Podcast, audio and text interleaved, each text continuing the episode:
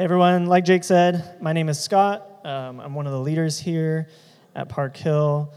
Um, and if we haven't met, I would love to meet you. I usually am just hanging out around the back after the gathering, so please come forward and meet me. I was telling the, the first gathering that um, I do my best to, to meet people, but I'm horribly, horribly introverted. And so I'm, I said if I was ever to write an autobiography, it would be just an introvert trying to meet people. Um, yeah, I don't know why I thought of that. Um, but throughout this last month, we have been going through Advent, and the theme of Advent has been hope.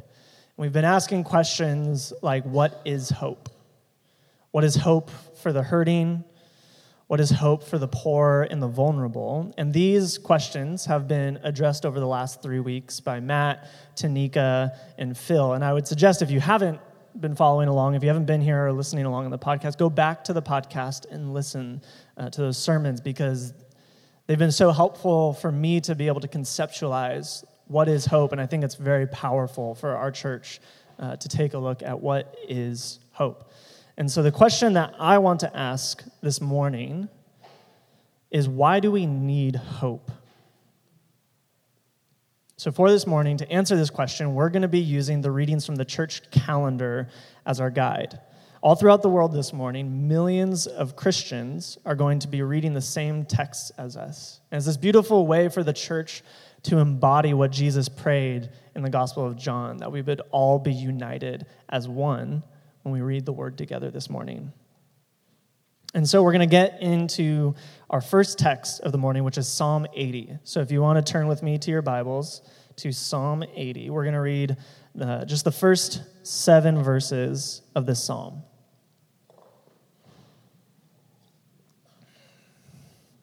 It says, Hear us, shepherd of Israel, you who lead Joseph like a flock, you who sit enthroned between the cherubim. Shine, shine forth before Ephraim, Benjamin, and Manasseh. Awaken your might. Come and save us. Restore us, O God. Make your, your face shine on us that we may be saved.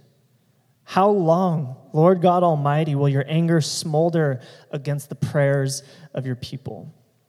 You have fed them with the bread of tears. You have made them drink tears by the bowlful. You have made us an object of derision to our neighbors, and our enemies mock us. Restore us, God Almighty. Make your face shine on us, that we might be saved. In the 1970s, English economist E.F. Schumacher wrote about a trip he had to, the so- to Soviet Russia during the latter years of the communist regime. With a map in hand and following its directions through every little detail, he realized that he was actually lost. What he saw on paper didn't make sense with what he was seeing right in front of him. You know, those large Ru- Russian Orthodox churches with the big gold domes, they were towering over him, and yet on the paper, they weren't there. But he knew that he was on the correct street. And as he's trying to figure this out, a Russian tour guide comes up to him, realizing that he was confused, and trying to be helpful, he goes, oh, that makes complete sense. We don't show churches on our maps.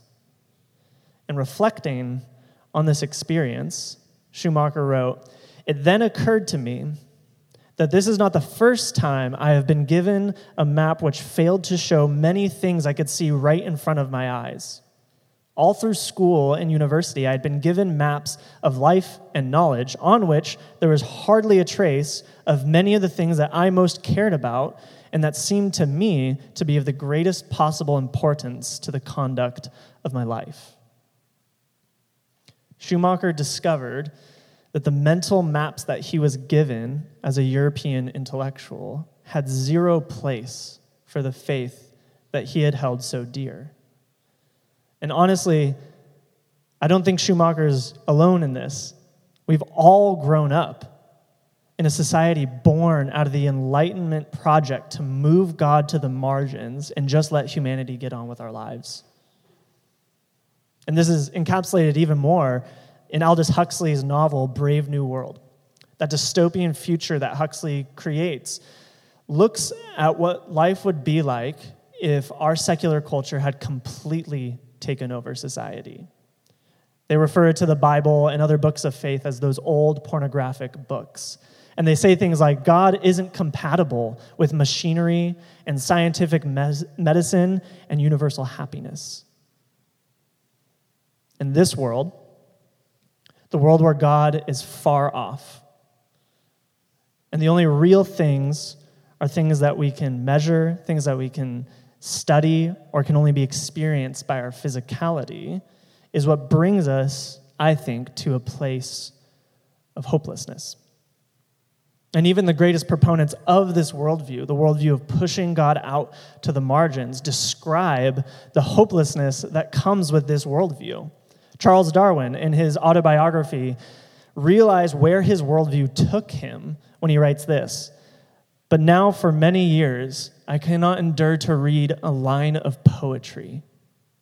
I have tried recently to read Shakespeare and found it so intolerably dull that it nauseated me. I have almost lost my taste for pictures or music. My mind seems to have become a kind of machine for grinding general laws out of large collections of facts. And we even see it in songs that are being sung today. I mean, I think of uh, the song Jesus, Jesus by Noah Gundersen. He writes, Jesus, Jesus, if you're up there, won't you hear me? Because I've been wondering if you're listening for quite a while and our society continuously pushes God to the margins of life. We say we can do this thing on our own.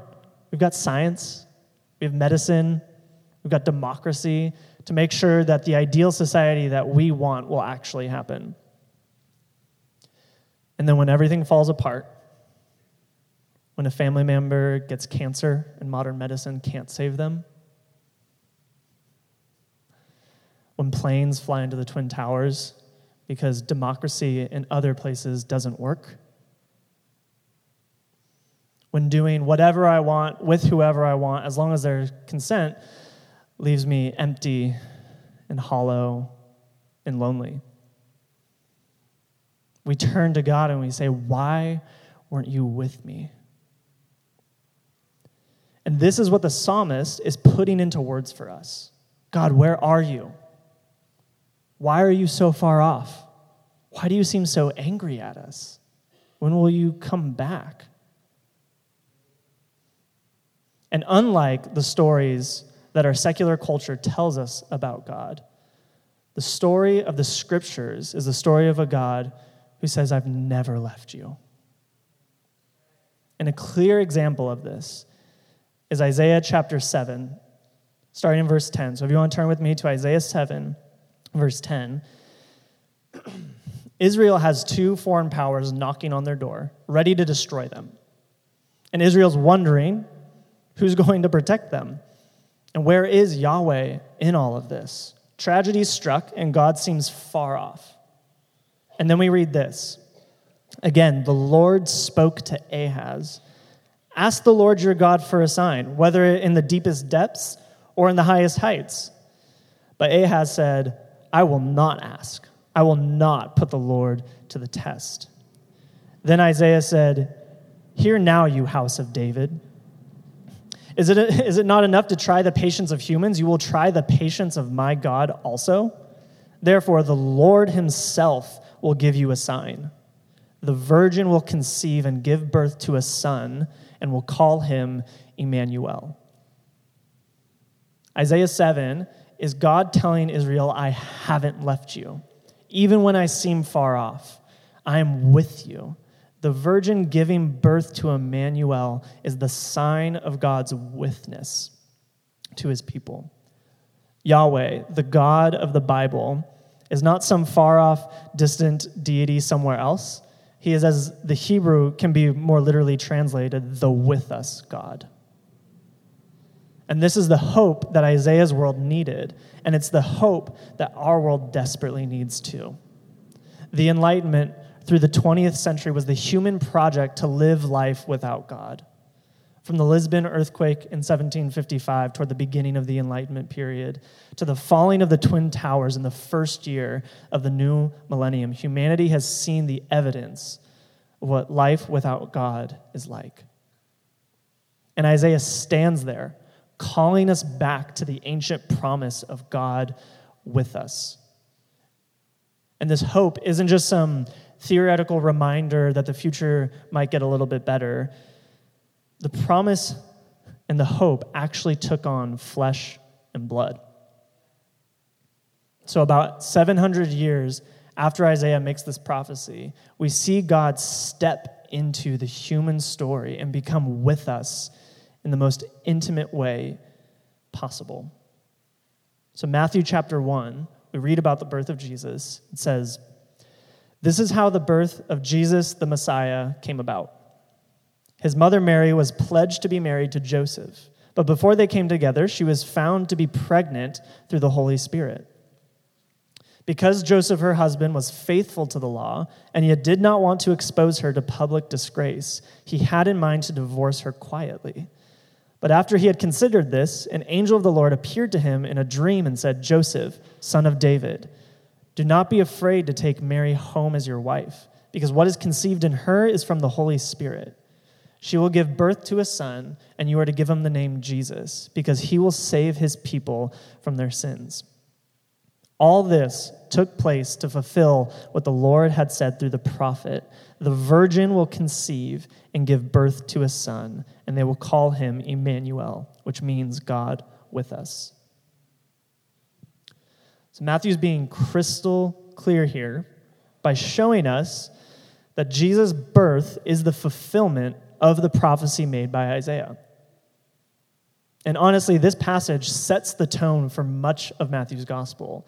The idea that God is with us actually bookends the entirety of his gospel. So we see it here in the birth narrative where Jesus is the embodiment of God with us. And then if we move to the end of Matthew's gospel, the very last chapter, we read in Matthew 28 Then Jesus came to them and said, All authority in heaven and on earth has been given to me. Therefore, go and make disciples of all nations, baptizing them in the name of the Father and of the Son and of the Holy Spirit and teaching them to obey everything I have commanded you. And surely I am with you always to the very end of the age. And so for Matthew, as well as the rest of the New Testament authors, Jesus is the embodiment of that promise, the embodiment of God with us. He's embodied the hope Israel and our world so desperately need. And it's not only the main point of Matthew's gospel or of the New Testament, it's the main point of the scriptures as a whole. We see in Genesis, God is with Adam and Eve in the garden, He's with Noah, God is with Abraham, He's with Moses, God is with Israel, and God is with humanity in Jesus and at the telos, the climax of the human story in Revelation, when God brings heaven and earth together and the resurrection happens and the new world is being created, we read this. And I heard a loud voice from the throne saying, Look, God's dwelling place is now among the people, and he will dwell with them. They will be his people, and God himself will be with them and be their God. The Bible itself is a book of incarnation, a book that tells the story of a God who desires to be with his people, which I actually believe to be the most profound truth of Christianity. It's funny because people always talk about some of the hardest aspects uh, for them with Christianity is the miracle of the virgin birth. But I think the incarnation, the fact that the creator of the world would decide to join us in our humanity is a much harder aspect of Christianity to comprehend. And if we can get to the point where we believe that, where we can believe that the creator of the world loves us so much that he would join in our brokenness, then I think the virgin birth, the resurrection, the new world to come is just brought along with all of that. The incarnation, the way I like to think about it, is the parable of the man who is walking down the street and he ends up falling in a ditch on the side of the road. And the walls are too hard for him to get out, and so he just has to wait there and wait there till someone comes by. And finally, a politician comes by and he looks up and he's like, Hey, Senator, I'm stuck in this ditch. Can you help me out? The senator writes a law and he bans ditches from being made on the side of the road and tosses it in and he keeps walking. So the man has to wait and he waits and he waits. And then a doctor comes by and he looks up and he says, Hey, doc, I'm stuck in this ditch. Can you help me out? The doctor writes a prescription, throws it in the ditch, and keeps walking. So he waits some more and he waits some more. And then finally, his friend walks by he says, Hey, Mike, I'm stuck in this ditch. Can you help me out? And his friend actually ends up jumping into the ditch with him. And he says, What? Are you crazy? Now we're both stuck in the ditch. And he's like, Yes, but I've been here before and I know the way out. Jesus doesn't come to us as some far off deity who has little to nothing to do with this world. Jesus isn't the big man upstairs. He's the friend who jumps into the ditch with us. And he says, I'm here with you, and I know the way out. This isn't all roads lead up the same mountain. This isn't even Jesus is the way up the mountain. This is God comes down the mountain in Jesus to bring us where he is. And it's because we live our lives in real ditches. We have real problems. For some, it's the hurting and the brokenness that Tanika talked about. For some, it's homelessness and poverty and displacement, what Phil talked about. We all face real problems in our lives, whatever it is, which means we need real hope. And in a world that runs on its own, where God is either the divine watchmaker who just lets the world spin on, or he's not even there at all, our problems aren't problems. They're just the way the world works. If God is just some fantasy story where it's okay for you to worship Him in the privacy of your home, but don't let Him come out into the real world and start messing with things, then our issues aren't issues. They're just the byproduct of a biologically determined life that just spins on and spins on. But the good news is that in the incarnation of Jesus, hope is real because hope is found in the character of God, and that character is embodied by Jesus of Nazareth. God's new creation project to undo the damage done by humanity and bring in the new world began with the birth of Jesus. Oftentimes, when I talk to people about the life, death, resurrection of Jesus, I love talking about how Jesus put to shame the powers and principalities of this world, that his death was a spectacle for those powers to come in, but they don't know that actually his death means victory. And it's a beautiful aspect of our hope. And something that we're actually going to get into when we go through Paul's first letter to the Corinthians starting in January. We get to see together as a church what that hope looks like of Jesus reigning over the powers of this world. But the incarnation gives us a different aspect of hope. The incarnation is God not making a display, but lowering himself in humility to join in and heal our suffering. If God wanted to only make a display, he would have just had Jesus appear dazzling in his white robes, ready to take on the powers and principalities.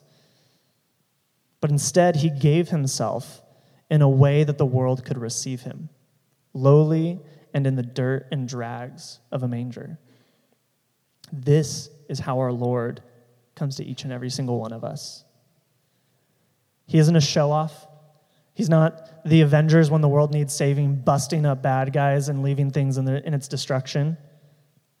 He's the friend who jumps in the pit, says, I'm with you and I know the way out. And for those of us who have said yes to that, who have said yes to the call of Jesus and accepted his way out of the pit, we are now brought into this hope. As the body of Christ, we now embody the hope that the world needs. Because the church is the continuation of the hope of Jesus. We are called to be hotspots of new creation and hope in our neighborhoods and in our families and in our cities. It's why Paul, in his second letter to the Corinthians, can write this Therefore, if anyone is in Christ, the new creation has come. The old is gone, the new is here. All of this is from God, who reconciled us to himself through Christ and gave us the ministry of reconciliation. That God was reconciling the world to himself in Christ, not counting people's sins against them. And he has committed to us the message of reconciliation. We are therefore Christ's ambassadors, as though God were making his appeal through us. We implore you on Christ's behalf, be reconciled to God. So let's break this down. Paul says that if anyone is in Christ, the new creation has come. Some Greek scholars will even say it can be translated more like this If anyone is in Christ, new creation. Meaning, not only if you accept Jesus into your life as Lord, that you become a new creation, but that that reality, a glimmer of that reality, is manifested on earth. This is the hope the world needs. God's people coming back under his loving rule and reign, and in turn moving out to others with that rule and reign. And this is why Paul can write in his letter to the Romans we know that the whole creation has been groaning as in the pains of childbirth, right up to the present time. Not only so, but we ourselves, who have the first fruits of the Spirit, groan inwardly as we await eagerly for the adoption to sonship, the redemption of our bodies. For in this hope we are saved. So, as you catch that, what Paul's saying, the world is in the, in the pains of childbirth right now.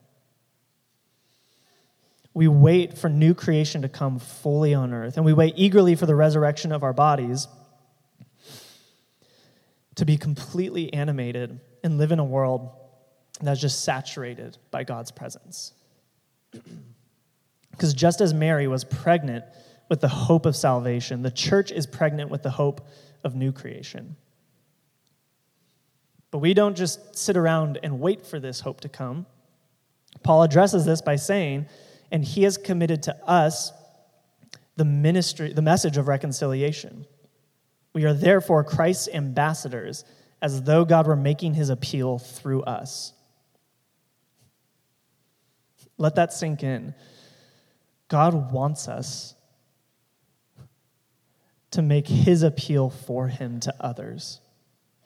That's a profound reality of following Jesus.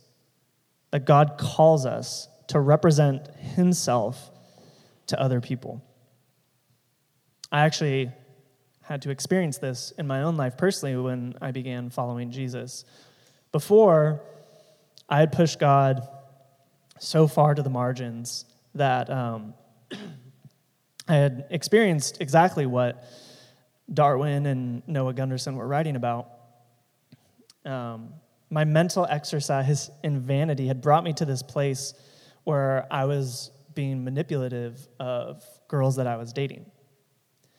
And this wasn't done fully intentionally, but I was elevating my desires for self fulfillment over serving the person that I was dating. And so the Holy Spirit called me to seek out reconciliation with two of the girls that I had dated in the past. And one girl I knew that I, I wasn't going to ever see in person again, so that was um, just done through text in the best way that I could. But the other girl was someone that I was still relationally connected to, and so I had to do that face to face. And that was one of the most difficult and uncomfortable things to do to have to look someone in the eye and ask for forgiveness and ask if we could start reconciliation in our relationship. And so God moved me through that to show me what true reconciliation looks like, to see what can happen on the other side. And He's done that for so many people here in this room. And He wants to do it through so many more people as well. And this is why we, as followers of Jesus and his way, move to the hurting, move to the poor and the vulnerable, move to people in our lives, because we hold real hope. And so now we become the ambassadors of hope, as Paul says. Or as our good friend Gary Breshears from Portland says, we are agents of hope.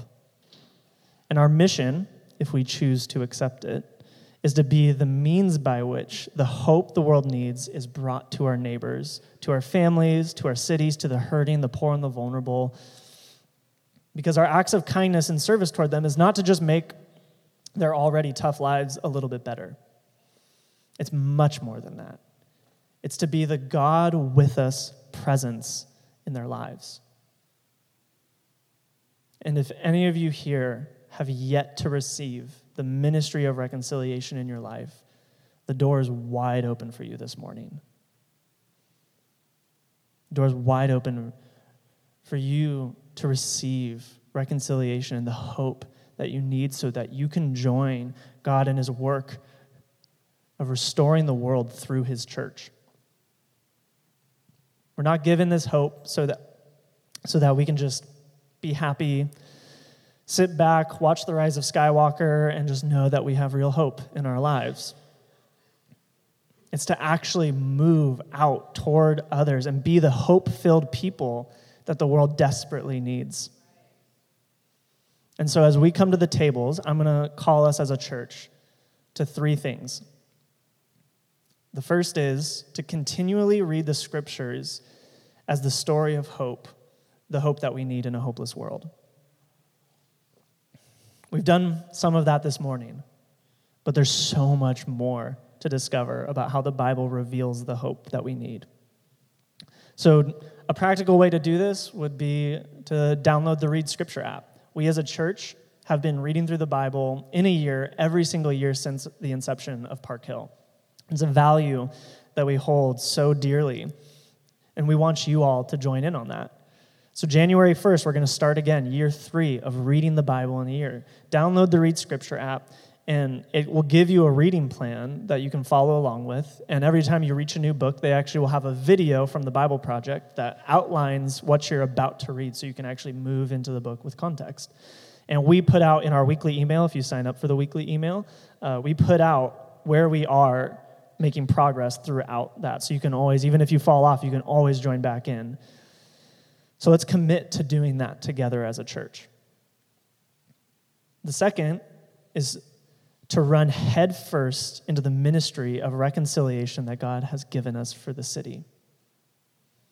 Phil Cunningham last week gave us a list of practical ways that we can actually serve people in our own backyard, whether it's being a level one CrossFit trainer uh, in City Heights or tutoring young kids, some refugee kids, once a week.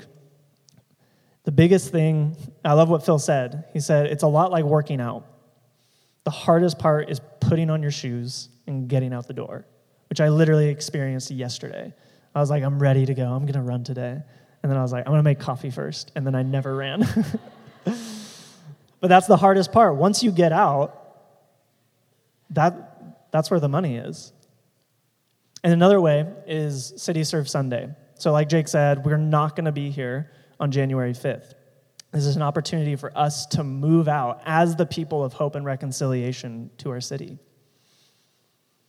And the third and final thing that I want us to commit to is to realize and accept the reality that you are a new creation in Christ.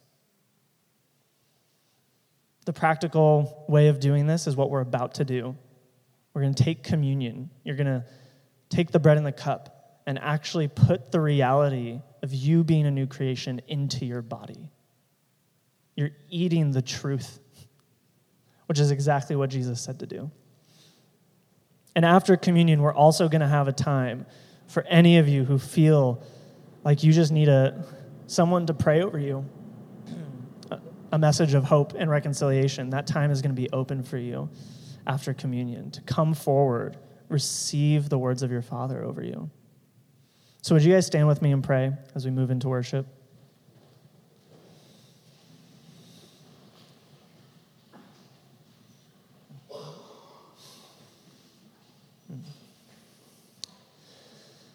Father, thank you for giving us reconciliation with you through Jesus. Yeah. That you are reconciling all of creation to yourself through Jesus. And that you let us join in on that. Thank you for giving us a hope that's real, a hope that isn't just hope for a little bit better of a future or a little bit more money in our bank accounts, but a hope that's rooted in a person and in a story. Thank you, God. Father, would you move to us this morning? Holy Spirit, would you come near and speak to us? Speak the words that the Father has to speak over us. And speak to the Father the things that we can't make words for. Thank you for the hope that we have in Christ.